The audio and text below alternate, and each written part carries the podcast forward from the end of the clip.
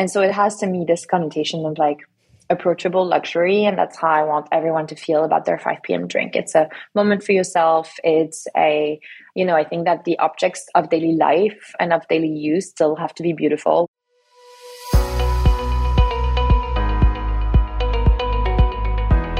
Hello, friends, and welcome to the Host by Tori show. I hope you are having a great week. And I wanted to say thank you for the support on the launch and the first three episodes. It truly means so, so much. As you know, this is a completely new medium for me. So I want to hear from you what topics you want to dive into, who you want on the podcast, and what you are loving or not. I just got back this past weekend from being gone for three weeks traveling for the holidays. We were in Atlanta, Scottsdale, and then Hawaii. And let me tell you, there is no better feeling than getting home to your house or apartment, no matter where you were before. So, unpacking and getting settled, I'm feeling really rejuvenated in the new year, content wise. I was starting to get pretty burnt out at the end of 2020. So, excited to be reinvigorated and produce quality content that I think will resonate with all of you. All right, let's get into today's episode. We have Melanie Masarin on, who is the founder and CEO of Ghia, a non alcoholic aperitif. As many of you may know, Ghia is my absolute favorite non alcoholic beverage on the market, specifically their lime and salt spritz. So, what did we get into? Melanie's decision to stop drinking to focus on her health, how prominent alcohol is in work culture, how the company pivoted when their soft launch date was March 2020, the inspiration behind the name Ghia and what it stands for, how Melanie took her prior experiences at Dig Inn and Glossier and brought those insights to Ghia, and thinking about Ghia as an experience and why they've extended into other products. This is a woman founder, an amazing brand, and a great discussion. Let's dive in. All right, Melanie, welcome to the podcast. Thank you so much for being on. I am so excited to talk with you because I have been a Ghia lover for the past year and it is my favorite mocktail. So I wanted to first intro you and tell us who you are, where you live, your current job and or passion project, and then also your relationship with alcohol. I'm Melanie. I live in Los Angeles, California. I'm the founder and CEO of Ghia and I generally don't drink. I like I define my drinking journey by saying I'll have an annual martini. So that's about as often as I drink. Okay, great.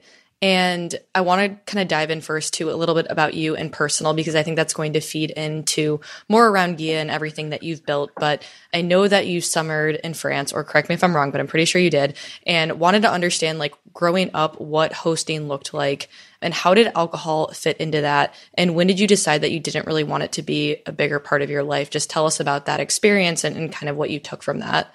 Yeah, so I actually grew up in France fully. I grew up in Lyon and then I would spend every summer in the south of France. And there would always be people coming into the house and they would stay over for dinner. It was a very nonchalant way of living. I feel like here everything is much more planned and organized. And like for us, it would be like people would come over for aperitivo or drinks uh, when we would get back from school and then just like stay. And my mom would always somehow have food that she could put out on the table. It was very simple. And, you know, I think when I moved to the US, I really realized that I was missing that. I was missing the informal dinners. I was missing home cooked food a lot, living in New York City after college. You know, everyone just eats out all the time and everyone has micro kitchens that are very difficult to kind of host in. And there was also alcohol everywhere. I mean, I literally come from a place that's like 30 minutes away from wine regions in Lyon. So wine is very affordable. You know, in the summer, it's like the men would drink pastis. I think I had my first pastis when I was like six, not like the full glass of it, but definitely, you know, the first taste of it. And it was not really something that we worried about although I do have someone in my family who unfortunately struggles with alcoholism. So it was always something that was very present in my life. But, you know, I, I don't think that we separated the two. And then when I was in my mid 20s and I had a very busy job in New York, I was trying to figure out also why when I moved to the US, I always had these stomach pains. And, you know, I felt very sluggish. I felt like I was very foggy. And I was, you know, maybe 25 years old. I did an elimination diet. And when I did this elimination diet, I realized that alcohol wasn't like the main trigger for me, but I felt so much better without it. And it was very, uh, I was never a big drinker. So it was a very surprising thing for me to find out because I always felt like I was a very moderate drinker. If I drank, which was probably only a couple nights a week, I would usually have two glasses of wine. But those two glasses of wine would really prevent me from sleeping. And then I would feel very foggy the following morning. And so there wasn't like a day where I decided, oh, I'm going to stop drinking entirely. But I think I got into like a very busy period of work. So I just like never really drank and then I never really drank again. So like I probably had, you know, I don't know, five glasses of alcohol in the past like five or six years. And I often don't finish them because now my tolerance is so low and I don't really enjoy it anymore. Yeah. It was even harder to define because it was not like I had a label that I could assign to it to justify my not drinking. You know, like, oh, I'm pregnant. And then it's like you shut down everyone who has questions. Or, you know, I don't know, I, uh, I'm allergic to alcohol or I'm training for a marathon. Like I just didn't have that shield. I just feel better without it. Seemed like not enough of an answer for a lot of people, even though I think it's actually yeah. the most common reason, you know, it's like you're not really supposed to feel better with alcohol. You're always supposed to feel better without it. But so that's kind of like how I got the idea for Ghia. It, it was in front of my eyes for so long, you know, because I was not a big drinker and I was very aware when I was drinking of how it was making me feel.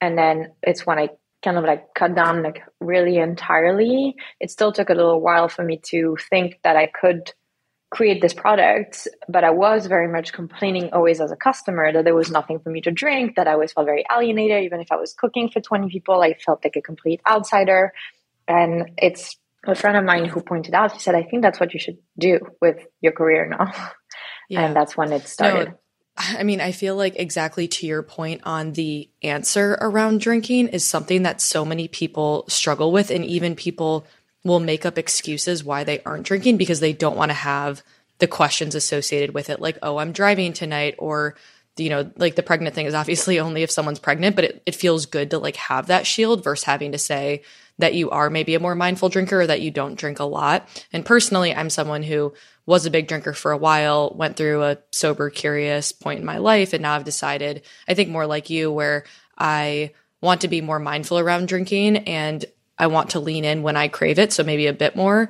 But I realize that the majority of the time I'm just like not feeling really good with it. And I think you made a point here around how do you create an experience with something else that's not alcoholic, but that still gives you the participation? And I feel like a lot of people, they want to be participating in the act of it, but they maybe don't want a sparkling water and they want something else. And the hard part about it right now is that alcohol is so glamorized out in the media that it makes it feel like it's going to do these things to you that are going to be so glamorous and in reality it just makes you feel a lot worse and i think Ghia has done a really good job of like glamorizing not drinking or glamorizing a drink that doesn't necessarily have alcohol but going back to you saying that you never really drank and then all of a sudden you just kind of slowly stopped. You never had this one period where it was like, oh, I'm just going to decide not to. You never had that label. Has alcohol at all influenced your relationships with people or your career? And it kind of sounds like no, because you weren't a big drinker to start with. And then like you got so busy, you just like weren't drinking, but would be interested. Have any of your friends like questioned you at all or any experience with that? My first instinct is to say no because I feel like I always drank more from the perspective of taste. I like a glass of wine to accompany the meal that I'm having. It's more of a culinary compliment almost, but definitely I think it is it permeates so many of our business relationships, so many of our personal relationships. At the very beginning of not drinking, you know, I was single. I remember it was so hard to go on dates because I really didn't want to drink, but I also didn't want to have to spend the first 20 minutes of the day justifying myself and explaining that I don't drink. And I feel like it gives such a bad first impression because if you're not explaining it, they automatically think that there is something wrong with you. And even in work, you know, I started my career in finance and, you know, there it's like you go for drinks with people. Like we would go to places. This is like 2011, 12 in New York. There's no bar downstairs of the bank that has non-alcoholic drinks you know it's not a thing you know? And so you can't really be drinking water. So even if like we were working crazy hours at the time i was definitely not drinking much then but we had to. When we were going out with the bosses, we had to have a drink, right? So, and not for anything that they particularly said, but it was just like an overall like social habit almost. And, you know, now I think it's much easier. You know, I also live in LA where people drive a lot, and I feel like I'm noticing that the trend is changing even faster than what we were hoping for when I started Ghia. I went to dinner on Friday night. There was like a little performance and then dinner at Chateau Marmont, which is obviously like a very celebratory place where people very much go out for like a nice evening. And out of eight people at the table, only two ordered glasses of something alcoholic. So even though there's no non-alcoholic menu there now, which I'm very much working on because I pulled the GM. I was like, can you take a look? There's no one drinking here. And he said, I'll be emailing you. So I do think that it's finally happening. You know, two out of eight seemed like this is the best. It's happening finally. Not that I'm trying to kind of like that- change the world and make people not drink, but you know, I think that if you're talking about normalizing, not drinking to make non-drinkers feel included being at a table where two people decide to drink because it's friday night and they want and they can and whatnot and six are not drinking like that's that was actually the goal. Do you notice when you don't drink alcohol that other people who may have wanted to drink like they see you not drinking and decide to not drink too? Like do you see that kind of like cascading effect? Because i've actually found that the more that I ordered non-alcoholic drinks, people are like, "Oh, actually, you know that you know an athletic brewing sounds good," or like, "Oh, I'll try a Ghia." So I'd be interested to see if you've felt like there's been any effect on other people from just like your own personal habits outside of 100%. you owning a non-alcoholic beverage brand. A hundred percent. I think that was actually what really gave me the idea for Ghia was that I started noticing that when I was confident enough to say that I would not be drinking. I was hearing all the time, like, I don't want to eat out because I don't want to drink. And to me, this shouldn't have to be mutually exclusive. I love eating in restaurants. Uh, I think that, like, living in New York 10 years ago, that was what we were doing a lot. And I love restaurants, I love chefs, I love food. And I think it's totally fine to be enjoying a meal without drinking, but it wasn't yet commonly accepted. And I started realizing that when I was opting out, it would often almost give this permission to others to do it as well. And interestingly enough, I think that if everyone is ordering alcohol, it puts pressure on whoever is not drinking to also order alcohol, but the reverse is not true.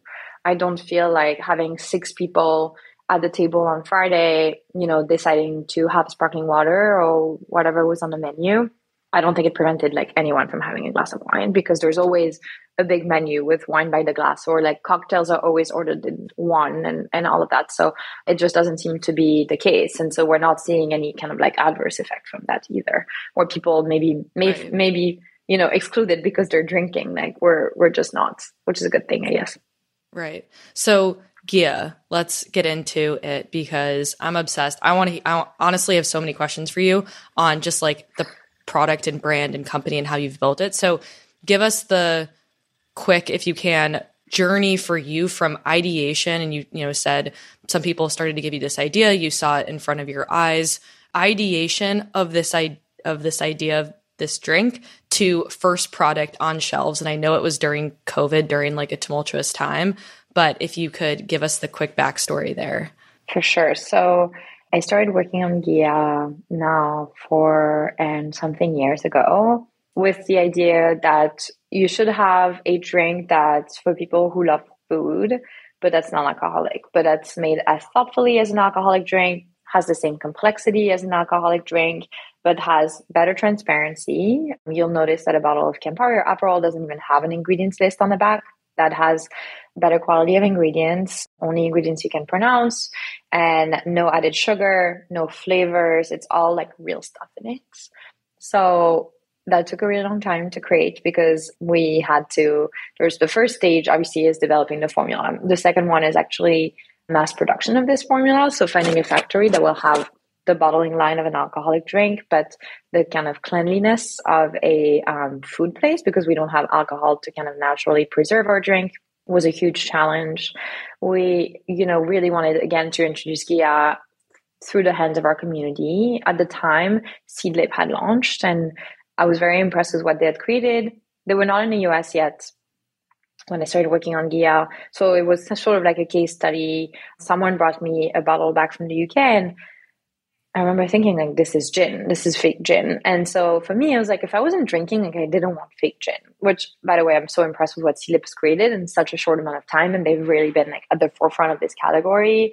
And also, similar to us, have really taken like a big approach to being on the best bars and restaurants, so that people will not have to decide to not drink only when they're at home. And so I'm very impressed. So this is not throwing shade whatsoever, but it just wasn't what I wanted to drink personally. And so I really wanted to create a drink that I wanted to drink, and that drink would be a unique flavor. I didn't want to recreate something that already exists. So the goal was we were going to launch it through the hands of our community. We we're going to partner with like 50 restaurants and do a soft launch for a few months to kind of get feedback and refine our formula. And that launch was set to be the first weeks of April 2020. So, oh my gosh. shortly before we launched, we had already made our production and we were finalizing every detail. Obviously, all the restaurants closed down uh, and it was the pandemic. So, we pivoted to launching online. And, you know, it was also the revised launch date was right around Black Lives Matter. So, our go to market was kind of completely thrown out the window and we basically just posted on Instagram and we were like, hey guys, like this is totally not a priority right now, but we have been working on this for a while. And if you happen to like sometimes not want to drink, we're Ghia, drinkghia.com, come find us and get a bottle. You know, we didn't really get any press because a lot of the focus was on covering, you know, black founders at a time and, and all of that. And you know, I think it's rebalanced a little bit now, but it was really like the theme for that summer, right? And and hopefully lasting period. But so we had a little piece of coverage in Vogue and that was it. And so we were it was a very discreet launch, but people really came to support and we had a really strong first day. And then, you know, we still couldn't meet our community in person. We did a little like street gathering where everyone was masked and we were serving spritzes like very very arm's length to people and that was pretty much it. It was like our friends and family. We couldn't even get into our warehouse. We had to run down a restaurant that was shut down we were shipping orders from there. So there was nothing that was like about the vision for my launch. Nothing went right but still you know i think people really related to the product and what we saw over the few following months was we had about 10% of orders that were gifted. So people were gifting Ghia to their friends that they knew maybe had been drinking a lot at the beginning of the pandemic or to their parents who had a little cocktail ritual in the evening and and so I was mm-hmm. reading all the gift notes at night because it was giving me kind of strength and confidence that we had to keep pushing, even though things were obviously very difficult. And so, you know, fast forward two years and a half and we're here today and obviously, you know, things have changed. We're now on Amazon, we're in 1100 stockists around the country, most of which we still service direct. So we're, you know, we still haven't we now have a few distributors, but there's still it's still a very nascent channel for us. And I believe that it will be the big priority for next year because now there's real demand for this product. But three years ago you could not find someone to distribute your spirit alternative. So it's an interesting run to the races now. Yeah, no, totally. So you've had a, a variety of jobs like banking, Glossier, consulting for Sweetgreen, so have some experience in consumer. You have the you know the business background and got the analytical skills on the banking side. How did those experiences shape how you decided to build this brand? And i think like team in particular is something that's especially for a small business and one that you know you're starting on yourself and like how you hire the right people. Can you talk a little bit about how you decided to take snippets from those past experiences to build the brand and then who you hired or like how you um, decided to hire? Yeah, I mean, my first hire was Henry, who was our CEO still to this date, and he was a friend of mine, and he was kind of the only one who was down to work on this with me. So that was kind of the filter. It was like I think at the beginning when you're starting your company, your hiring filter is people you know because they're if the vision is in your head, like that's the only way for them to vet whether they think it's going to work is to know about your competency. And so, you know, Henry had just, we had worked together before, we had been friends for a long time. He was a little burnt out, I think, from his previous job where he had been for eight years and he worked in design. And I was designing freelance at the time and working on Ghia at the same time. And he said, I'll help you with the design stuff if you want to focus on the beverage one first. Because we also didn't have a name for Ghia at the time. And then he said, but first I'm going on vacation for two weeks. I'm going to the south of France. I'll be back. And then he came back and he was like, I get it. I want to work on the aperitif with you. So that's kind of how it started. Amazing. My experience, you know, at both Dig Inn and Glossier, I think have given me a neurosis with an obsession with quality, I think in general. So whether it's the quality of our ingredient or the quality of the customer experience, like we really sweat every detail. And that's something that I learned from both of these places. And I think that's what differentiates us. You know, I think candidly, since we launched, there's been quite a few copycats now. Some that have names that are very similar to ours, some that have like shapes on their can and all of that. And like obviously it's annoying, but I, I feel very good about the quality of our product compared to theirs. And I think that whatever we do, we always think like, is this the best that we can do? And so I think that that's really something that I learned from them, whether it was the supply chain and sourcing and obsession with working with farmers at Dig or just, you know, delighting customers when I was at Glossier and kind of reinventing something that already existed, but to make people feel confident, whether it's like wearing, you know, almost no makeup or showing your skin first or not drinking. It all also comes down to breaking social stigmas. And, and I think you mentioned something like glamorizing not drinking, which is, you know, I think glamorizing almost means like making it kind of cooler than it is in real life. And it's like, well, no, I'm actually just trying to show that that it's cool and normal and that you don't need it. So, you know, the first ingredient is you was a tagline from Glossier. And I actually use it a lot when we talk about marketing at Ghia. It's like we always want the customer to be the hero. Ghia is not the hero. We're just here for your good time. So those are, you know, key takeaways. But obviously there's many more. I love that.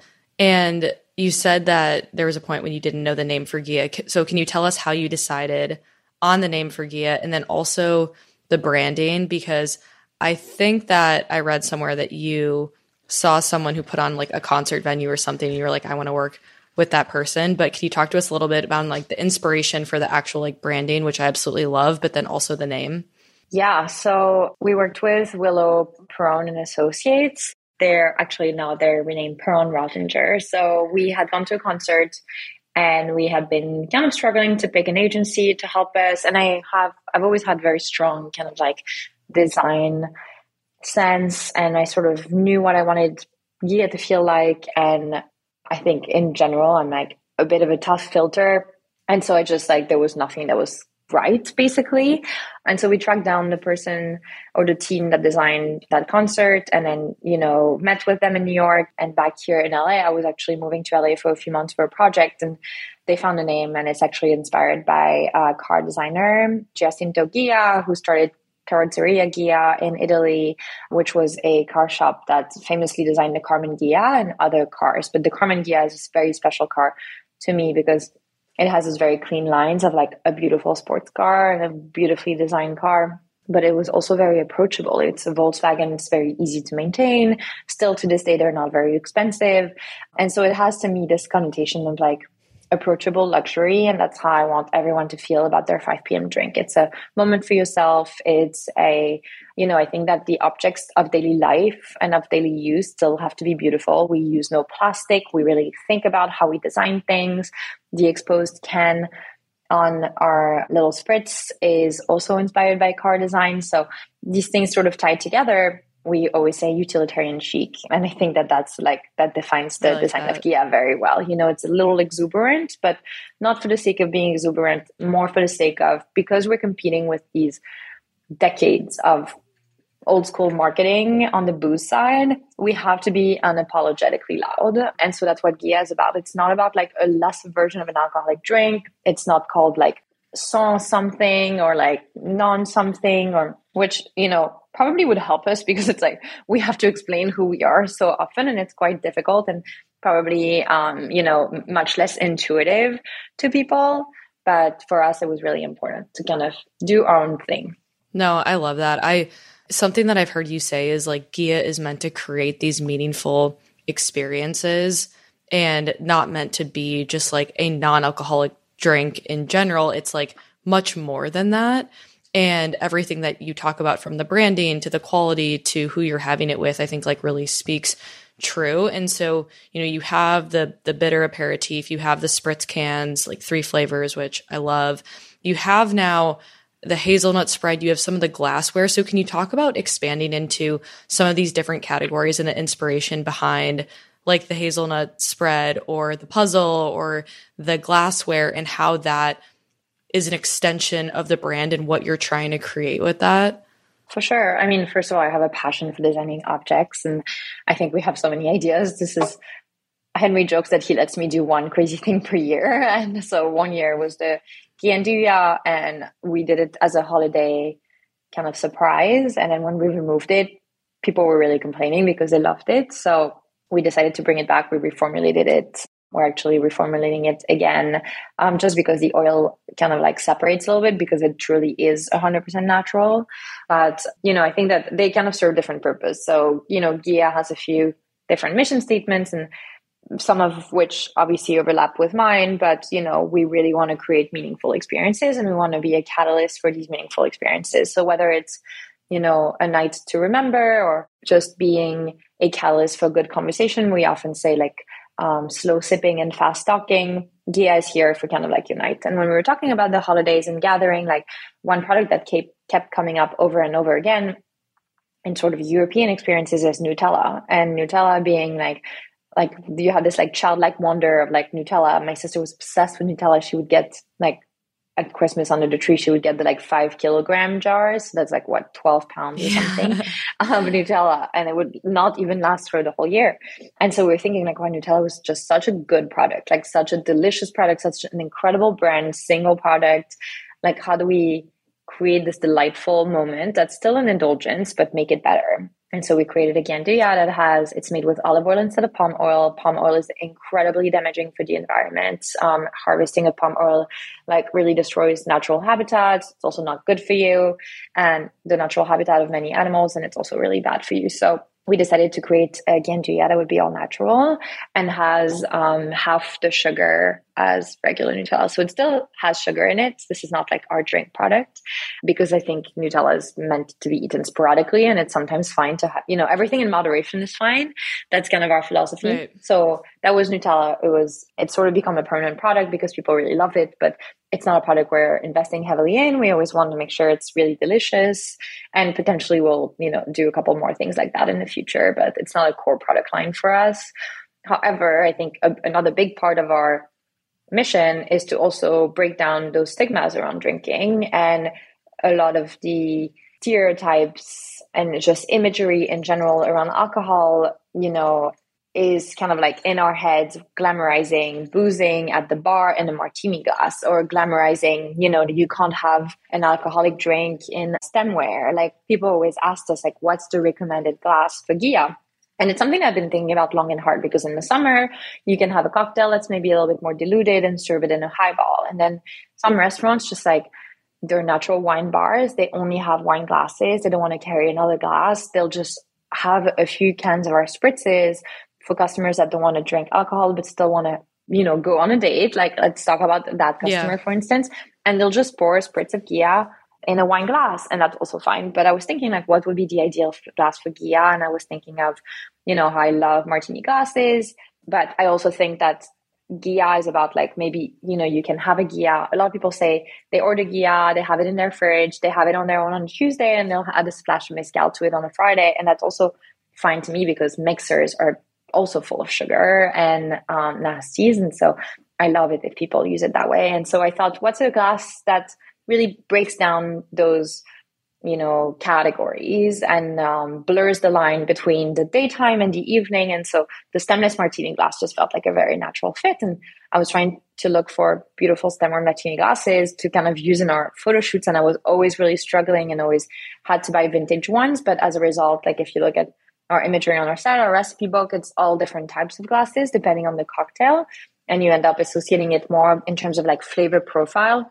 then so you would have like a stemless glass if you're making like a Ghia mojito, but not because of the Ghia and it more because of the mojito. And I wanted to create a glass that was ours really. And you know, we had not done any collaborations to date, so I wanted to work with a friend and and um, I approached Sophie, who's an amazing glassware designer. And for those of you who don't know her, I highly recommend checking out Sophie Lou Jacobson.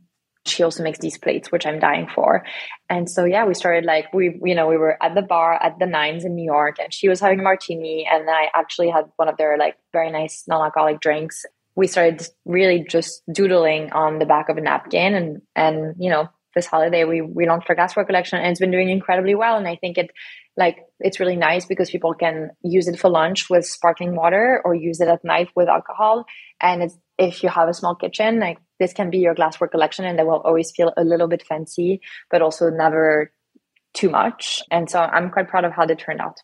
That's awesome. Yeah, I really like that. I think honestly, so much of drinking, whether it's alcoholic or non alcoholic, is all about the glass. Like I say that all the time. Like people want to have a really fun glass. And I like that you thought specifically, like, Ghia needs its own type of glass and what type of experience can I bring to that? So I think that's that's really cool. Obviously there's like so much exciting things coming for the brand. I am interested in like what gets you jumping out of bed each day. I know you have a ton of ideas that are going on. And then I'd also be interested to hear and because you were talking earlier around how you started more D2C and have now been going to some more restaurants and getting broader distribution, but like is more of your focus on expanding distribution for restaurants at bars etc more so than d2c are you balancing both? Like how are you thinking about those just going forward i guess more in like the near term? I think we're trying to grow all channels, but we're being very realistic about how people shop for alcohol and how people shop for food and beverage and how they may be looking for where they may be looking for a drink. So for us, you know, I think a lot of direct to consumer brands they're really focused on subscription. They're really focused on you know keeping people on the site. And like candidly i think that was very relevant 5 years ago 3 years ago.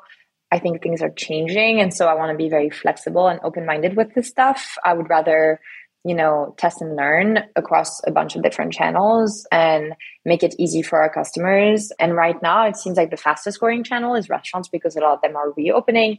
Maybe they finally finished what was behind their bar during COVID, which was like kind of limited, and now they're really testing new things, maybe because the category is picking up. But I think in general, like we are seeing growth across all channel. Like Amazon is growing a lot for us as well.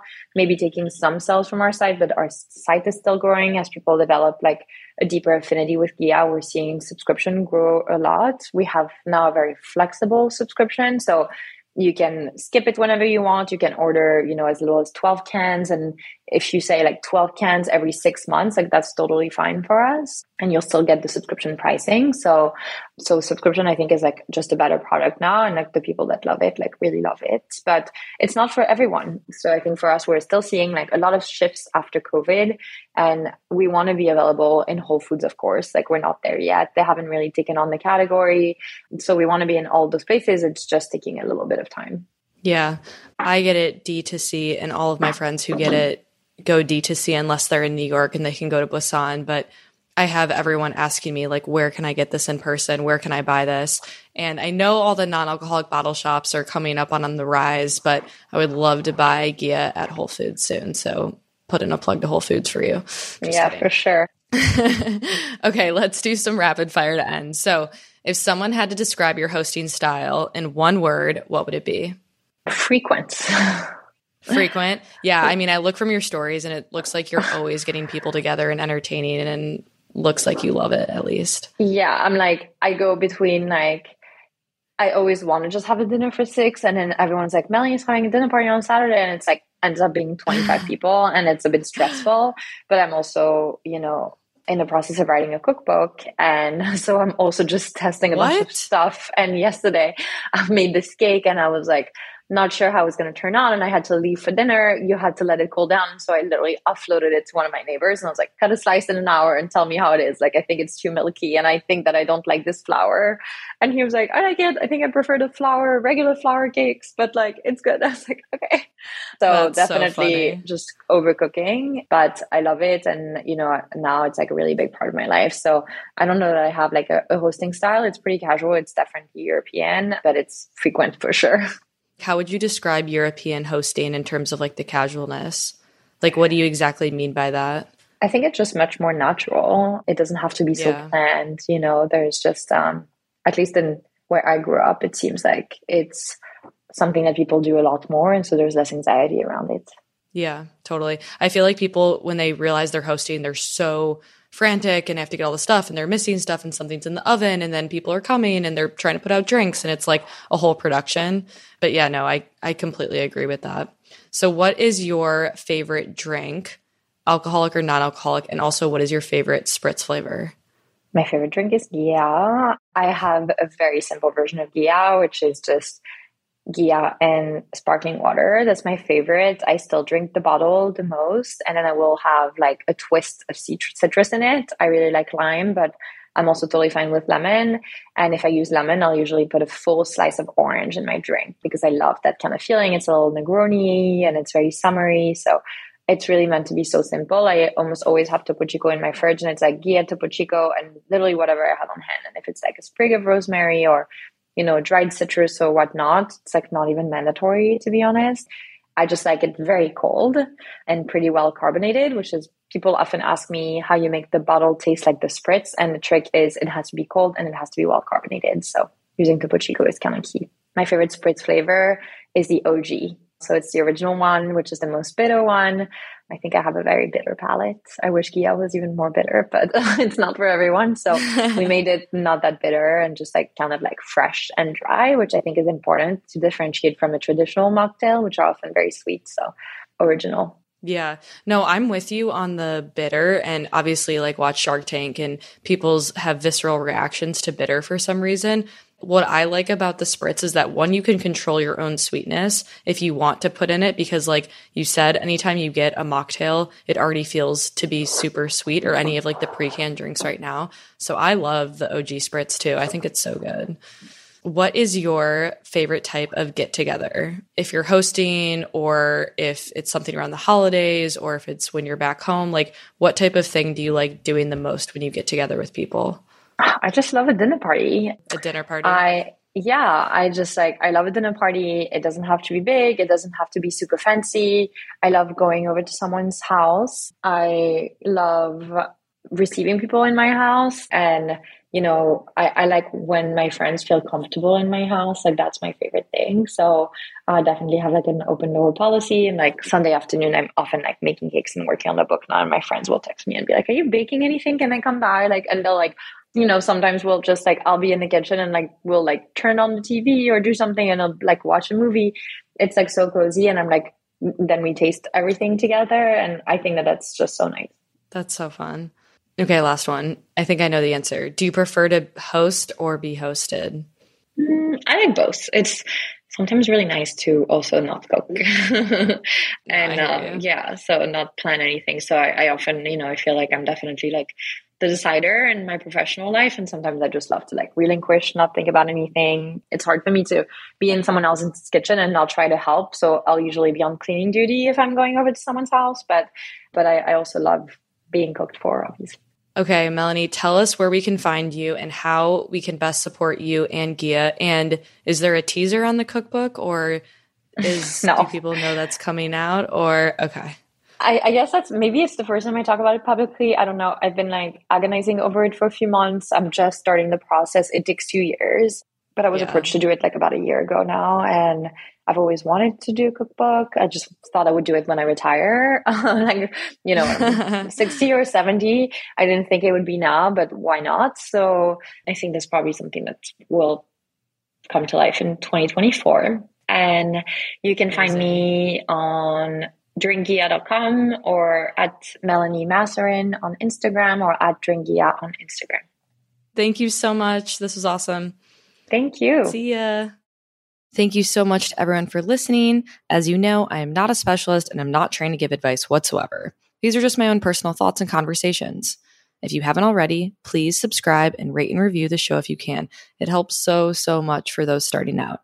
And feel free to find me on social channels, Host by Tori, and my website, www.hostbytori.com, where you can find everything about what I do and what I offer. Thank you.